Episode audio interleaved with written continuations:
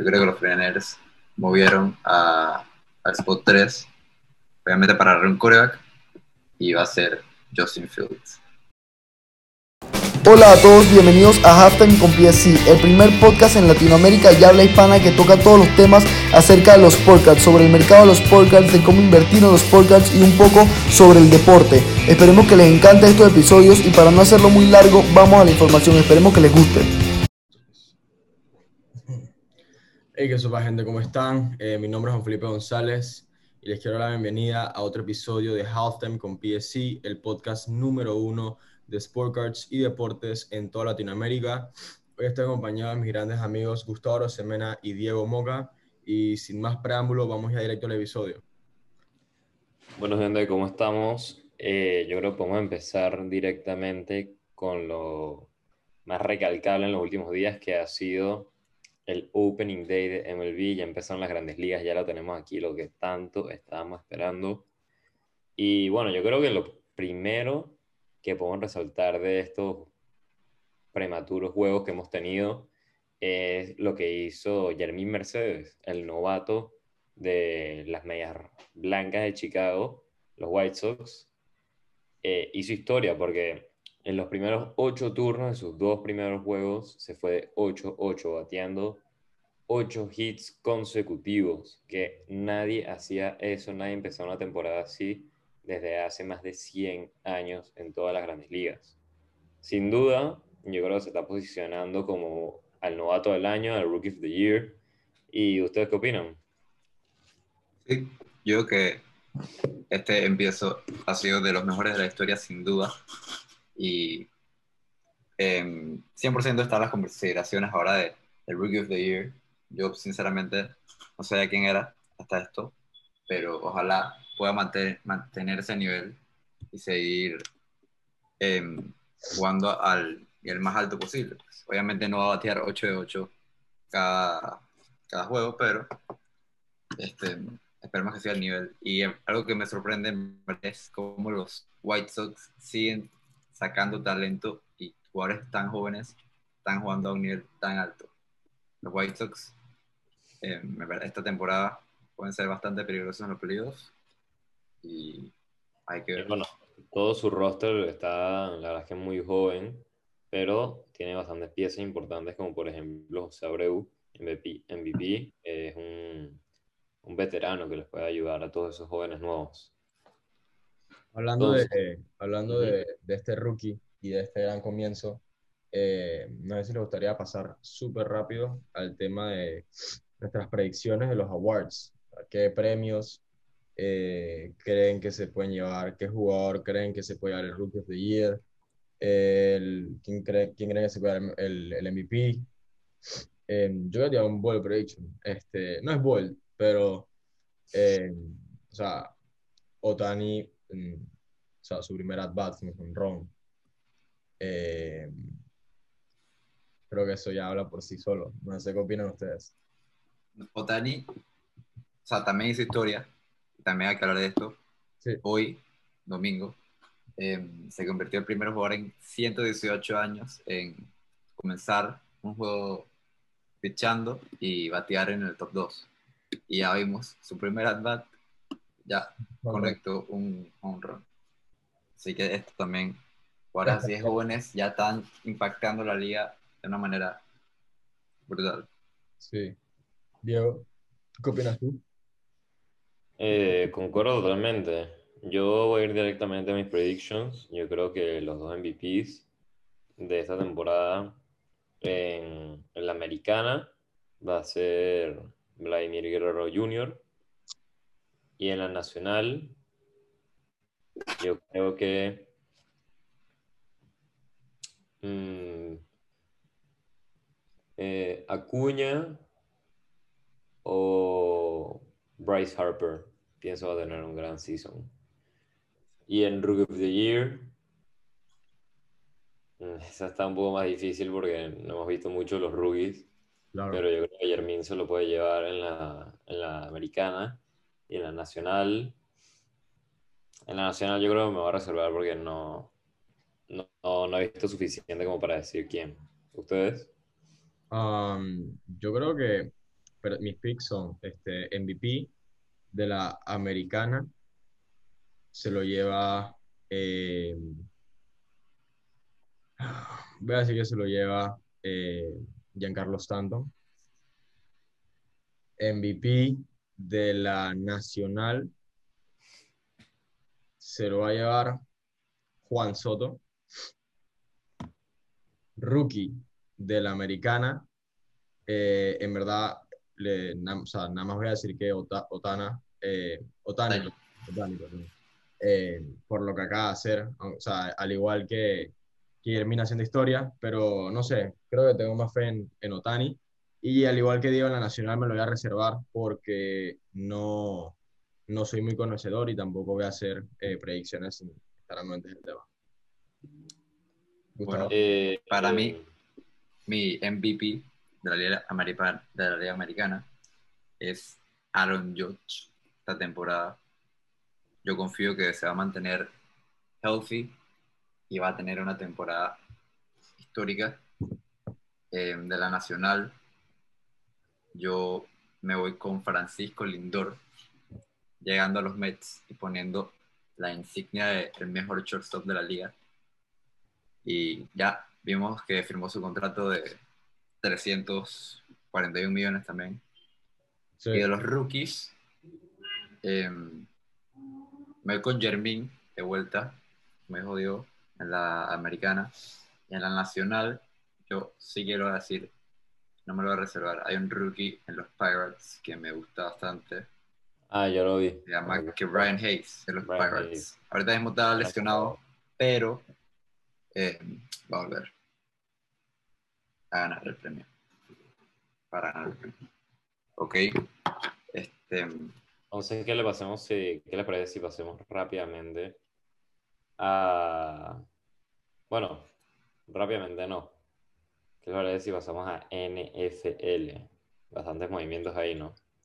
yo emocionadísimo porque o sea, mi equipo está involucrado 49ers y lo que sucedió fue que los 49ers tradearon el pique número 12 de este draft y dos first rounders más por el pique número 3 de Miami. Los 49ers obviamente hicieron esto para ir a buscar un coreback. ¿A quién Ya. piensas que, que, que QB piensas ganar a draftear? A No, eso- no el que quieres, no el que quieres. ¿Cuál piensas? a eso voy. Este, los 49ers obviamente no pueden confiar en Jimmy Garoppolo.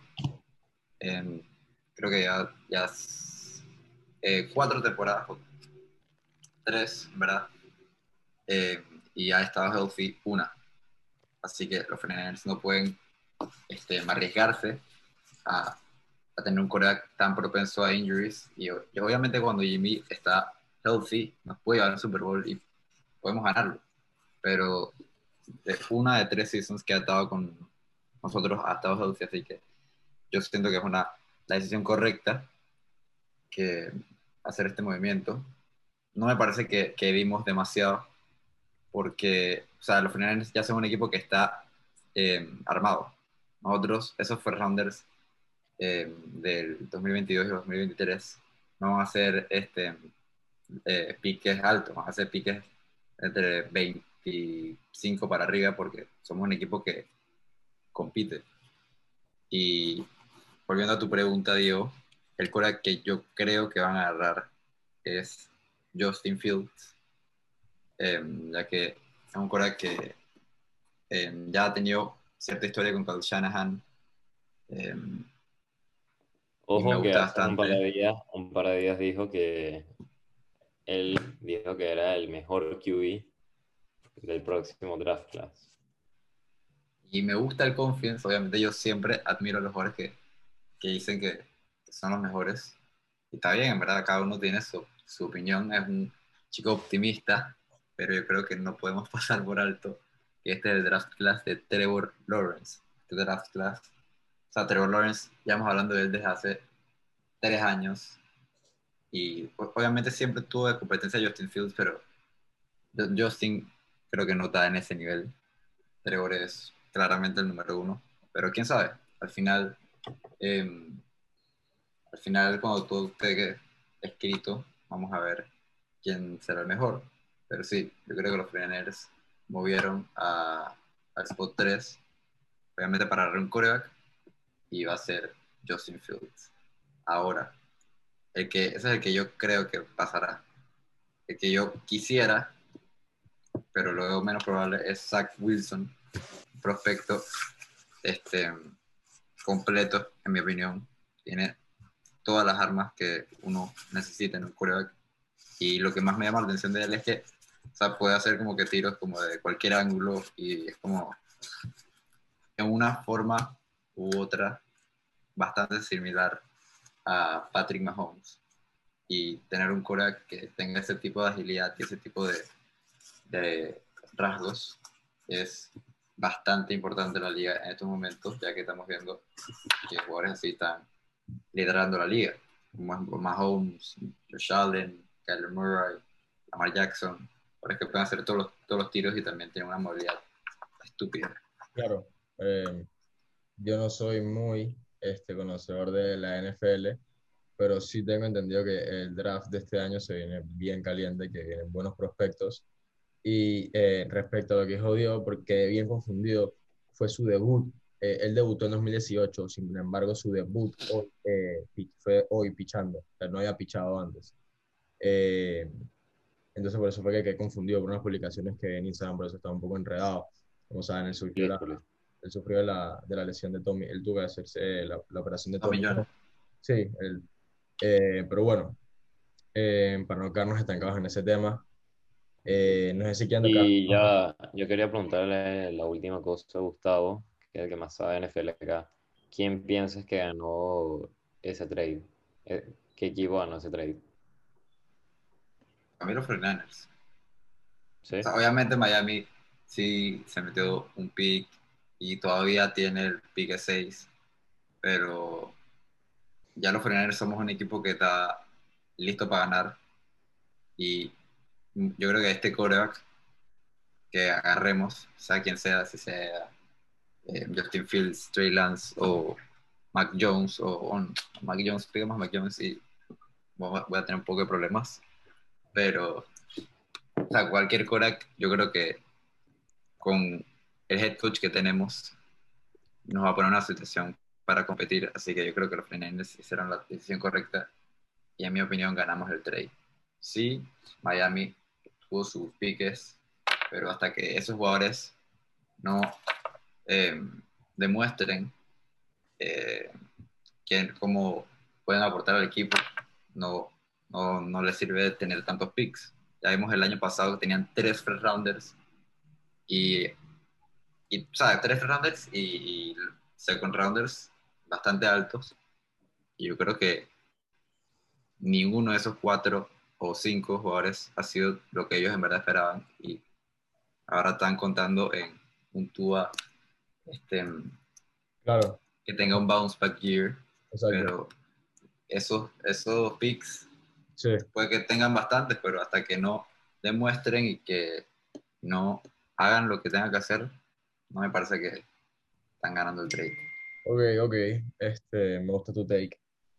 Eh, me gusta tu take, Gustavo. Eh, ¿Qué les parece si pasemos ahora a lo que más me gusta a mí, la NBA?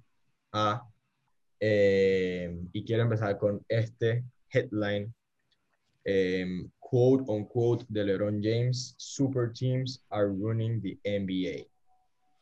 Em, ¿Qué opinan ustedes de esto? O sea, rápidamente, sí, su opinión rápida, sin explicaciones. ¿Qué opinan? ¿De acuerdo? ¿Desacuerdo? Eh, estoy de acuerdo, pero no estoy. No, lo entiendo, más no lo comparto. Estoy de acuerdo, pero no me gusta. Yo creo que es cierto o sea, yo creo que es cierto que sí está pasando, pero mm, no te voy a mentir, Diego y, Gustavo, hace un poco más emocionante. O sea, a mí me gusta ver estos equipos para ver eh, a las estrellas. O sea, ves un juego de Brooklyn, o sea, imagínate un juego de Brooklyn en persona, estás viendo a Kyrie Irving, estás viendo a James Harden, estás viendo a Kevin Durant, estás viendo a Blake Griffin, a eh, Lim o sea, todo lo que se te, o sea, todo lo que se te ocurra lo estás viendo en persona y aunque lo veas desde, desde tu televisión. O sea, es, es, creo que es como, es un show, literal, pero eh, sí es verdad que le quitan mucha competencia a otros equipos. Eh, no sé qué opinas tú, Gustavo, de, los, de lo que dijo Michael. Yo creo que la gente está exagerando los moves que están haciendo los Nets. O sea, la Marcus Aldridge es un jugador de 36 años ya. No es un jugador que está en su prime. Que está en su prime. Blake Griffin no es un jugador que está en su prime. O sea, son jugadores que obviamente en su tiempo sí fueron All NBA y, todo lo que tú quieras, pero ahorita vemos en este punto de sus carreras. O sea, eh, y, eh, lo dijo el mismo Blake Griffin, que, o sea, él nada más recibía puro hate de que ya no era el mismo de antes y ahora que se fue a los, a los Nets critican su decisión y en verdad yo, si yo tuviera la posición de Blake Griffin o la Marcus Aldridge, en poderme ir a un equipo donde puedo tener un rol significativo y, y estar para competir en un championship, yo me iría para allá todos los días de la semana. Y, yo creo que es más, es más, realmente un super team es el core de los Nets, el Big Three, de James Harden, Kyrie y, KD. Y porque, sinceramente, Blake Griffin, la Marcus, es más, están jugando bien, pero no, ya no son las super, las super estrellas que eran antes. Y eso hay que decirlo. Tal vez la gente está exagerando, pero sí es verdad que, que por lo menos a mí no me gusta. A mí me gusta ver más equipos más competitivos y que, o sea, porque ya estamos a mitad de temporada y las finals de NBA por lo menos ya sabemos un equipo mínimo, que va a ser los Lakers o los Nets. Esa va a ser la final, en mi opinión. La final de todo. Y esa es la, esa es la final que la NBA quiere que pase y la final que más views jalaría. Sí. Yo Obvio, vería esa final todos los días de la semana. O sea, es una final que tendría todas las superestrellas posibles y sería una final demasiado atractiva que rompería récords, en mi opinión. O una final con Kevin Durant contra Anthony Davis, LeBron contra Kyrie, eh, André Drummond ahora, también para los Lakers. O sea, lleno de estrellas y yo creo que esto, esta final que sí, sí a suceder sería una final histórica. Yo, creo, yo quiero preguntar algo rapidito. ¿Qué opinan de algo que se está hablando mucho? De que Blake Griffin, que estuvo dos años sin hacer un dunk en Detroit, llegó al primer juego y donkeó. ¿Ustedes piensan que Blake Griffin estaba jugando mal a propósito o no dando su mayor potencial solo para salir de Detroit? no lo pondría así, pero es que cuando tú estás en una situación, en un equipo como Detroit, que en verdad no tienen un plan eh, para futuro. Y no están haciendo nada para competir, en verdad yo, yo sí daría al 100%, pero eh, no sé, no creo que lo haya hecho y que a propósito quedar por dos años, sino que simplemente yo creo que, no, no, yo creo que que tampoco creo que le haya hecho propósito por dos años. Y bueno, o sea, no donkeaba ya, era un fact, pero este, probablemente sí quería salir de Detroit, pero no creo que donkeando, o sea, no, al no donkear, estaba dando ese mensaje. Eh, pero bueno, eh, quería pasar aquí rápidamente al tema de ustedes cuáles, o sea, no hemos, no, no, nunca llegamos a tocar bien eh, los results del, del trade, de, los trades que se hicieron este año. Eh, ¿Qué opinan ustedes? ¿Cuál fue su favorito? Eh, para ustedes, ¿cuál fue el más disparejo? ¿Qué opinan sobre estos trades? Yo quiero decir el mío. Para mí, eh, o sea, uno de los más, no, no, no darks, pero que más marcaron fue, fueron como o Orlando se está posicionando para un futuro rebuilding hardcore. o sea, dejando salir a Aaron Gordon y dejando salir a, a Nicola, Nicola. Y eh, o sea, los hit con Oladipo, vamos a ver qué se, qué se inventan. Y obviamente agradecido con los Lakers por haber, por haber adquirido a Andre Drummond, uno de mis centers favoritos de toda la NBA, con mucho potencial que no está recibiendo el respeto ni eh, la oportunidad que merecía en los Cavaliers. Obviamente también feliz con Lou, Williams en los Hawks. Eh, vamos a ver qué, qué otros buenos aportes trae. Y, y si no me equivoco, el que se fue fue Rondo, ¿no? Sí, Rondo, que estaba jugando bien. Excelente. Esas son mis takes. Diego. Para que sepas que Lou Williams casi se retira cuando lo tiraron, porque no quería jugar para otro equipo que no fuera los Clippers. Pero. Pero eso no era personal con los Hawks. Ay, No era personal con los Hawks, pero nada más era un datito ahí, curioso. Em, pero bueno, personalmente el trade que más me gustó, más me llamó la atención fue el de Vucevic. Em, yo siento que los Bulls no dieron ni tanto por un jugador de este, de este calibre. Vucevic es All-Star, Vucevic es un center top 5 en la liga, sin duda. Y es un, es un jugador que va a ayudar a los Bulls a meterse en playoffs. Y aunque no vayan a competir este año por el título, eh, yo creo que en los próximos años este equipo va a estar destinado para competir, ya que Zach Lavine es una estrella, Vucevic es una estrella, Kobe White puede llegar a ser una estrella. Y Larry Markkinen, si las estrellas se alinean, también puede llegar a ser una estrella. Así que este equipo de los Bulls tiene bastante potencial. Y los Bulls siempre son un equipo que me han gustado. Y estoy ansioso por ver a Nicola en los Bulls. Eh, tú, Diego, este, rápidamente, una pregunta. Eh, este Matt Thomas. No, no, nada, estaba confundido, estaba confundido. Listo, listo. Dale, Diego. ¿Qué opino del, del trade deadline? Eh, Saco, ¿cuáles fueron, para ti, cuál fue el trade, trade que más te llamó la atención? Me imagino que fue que la leyenda de Wanamaker para los Hornets, gran jugador, próxima estrella del equipo. Ah, Eh, No, no, no.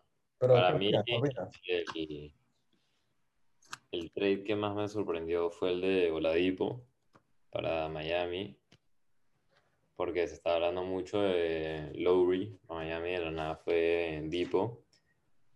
Los Rockets no querían tener, no querían hacer un contrato y ser free agent, así que pudieron conseguir lo que tenían, lo que podían conseguir por él. Pero pienso que el que más puede funcionar o hacer más peligrosos a cierto equipo es el de Fournier a los Celtics. Ok. Creo que fue un gran ad para ellos, un equipo que necesita bastante. Y el de Vucevic también, pero yo creo que el de Vucevic es un poco más a, a futuro. Eh, y bueno, hay para trades ahí insignificantes como el, el de Rondo, eh, el Williams. mm, bueno, yo no, yo no lo diría insignificante el de Rondo. Yo creo que los Clippers necesitaban un point guard y obviamente Rondo no es un All-Star ni, mucho menos, pero Rondo siento que es un jugador tipo CP3, obviamente no a ese nivel, pero que aporta como que más o menos la misma Es un jugador sólido. Es un jugador, es un jugador sólido donde en Atlanta. Yo creo que lo trajeron para, para los playoffs. Playoff Rondo es otra cosa. Pero, o sea, pero es que, y bueno, y también Atlanta tenía a Rondo literalmente ahí, este, como diría aquí, en, en una caja, porque, tenía, o sea, porque vas a poner otro point guard si tienes a ni nadie más, nadie menos que Trey Young. Eso no tiene nada que ver, para que sepas. Eso no tiene nada que ver. Eso no tiene nada que ver. Los equipos no solamente juegan como un point guard. Sí, tiene mucho que ver, pero ¿quién es el protagonista? Eso no tiene nada que ver, hermano. ¿Quién es el protagonista? ¿Quién es el protagonista? ¿Trey o Rondo? Obviamente, pero si, ¿para qué Pero, Rondo no, quiere ser protagonista si ya tiene 36 años? Ya el man Sí, tuvo su no, época en los Celtics. O sea, él no da para ser protagonista de un equipo. Y en los Clippers, ¿qué va a ser? Protagonista. ¿Es protagonista de qué? hablando? Con Kawhi Paul George. Protagonista. Va a ser un role Ah, player. protagonista, dice. Va a ser un role player y un Qué jugador risa. bastante útil para los playoffs, ¿no? Ser protagonista. Qué risa me das. Pero bueno. Creo que también podemos de los trades que no pasaron, como fue el de Kyle Lowry, que ya lo mencionaste, eh, Lonzo, se habló bastante, no lo movieron. Eh, ¿Quién más? Que estaba así que lo iban a mover, que no se fue. Eh, John Collins. Yo pensé que, Collins. yo pensé que, yo pensé que ya se- Eh, Yo pensé que nos iba. Estaba bien asustado, pero gracias a Dios no se fue. Sean Holmes está en la consideración, Miles Turner también. Sí, O sea, al final son trades que imagino que recibieron bastantes llamadas, pero les fue difícil como que aceptar alguna oferta y o piensa que no están recibiendo lo que ellos Así fue, los Raptors eh, no, no aceptaron no aceptaron ningún offer por Lowry porque porque los equipos le están dando supuestamente muy bajo de lo que necesitaban, de lo que querían, y simplemente decidieron quedarse jugador porque no tenía ninguna necesidad de moverlo. Y así pasaron con muchísimos trades. ¿Qué, qué- del 1 al 10, qué tan qué tanto les gustó el trade deadline? Yo diría un Ah. 6. Yo diría un 8. Fue bastante activo y yo creo que em, lo- los equipos fuertes se hicieron más fuertes, como por ejemplo los Lakers y los Nets. Y, y sí, me, hubieron, este creo que rompió el récord de este trade deadline. Creo que Sí. fue el que más tuvo trades en muchos años. Y sí, me gustó ese flujo de jugadores.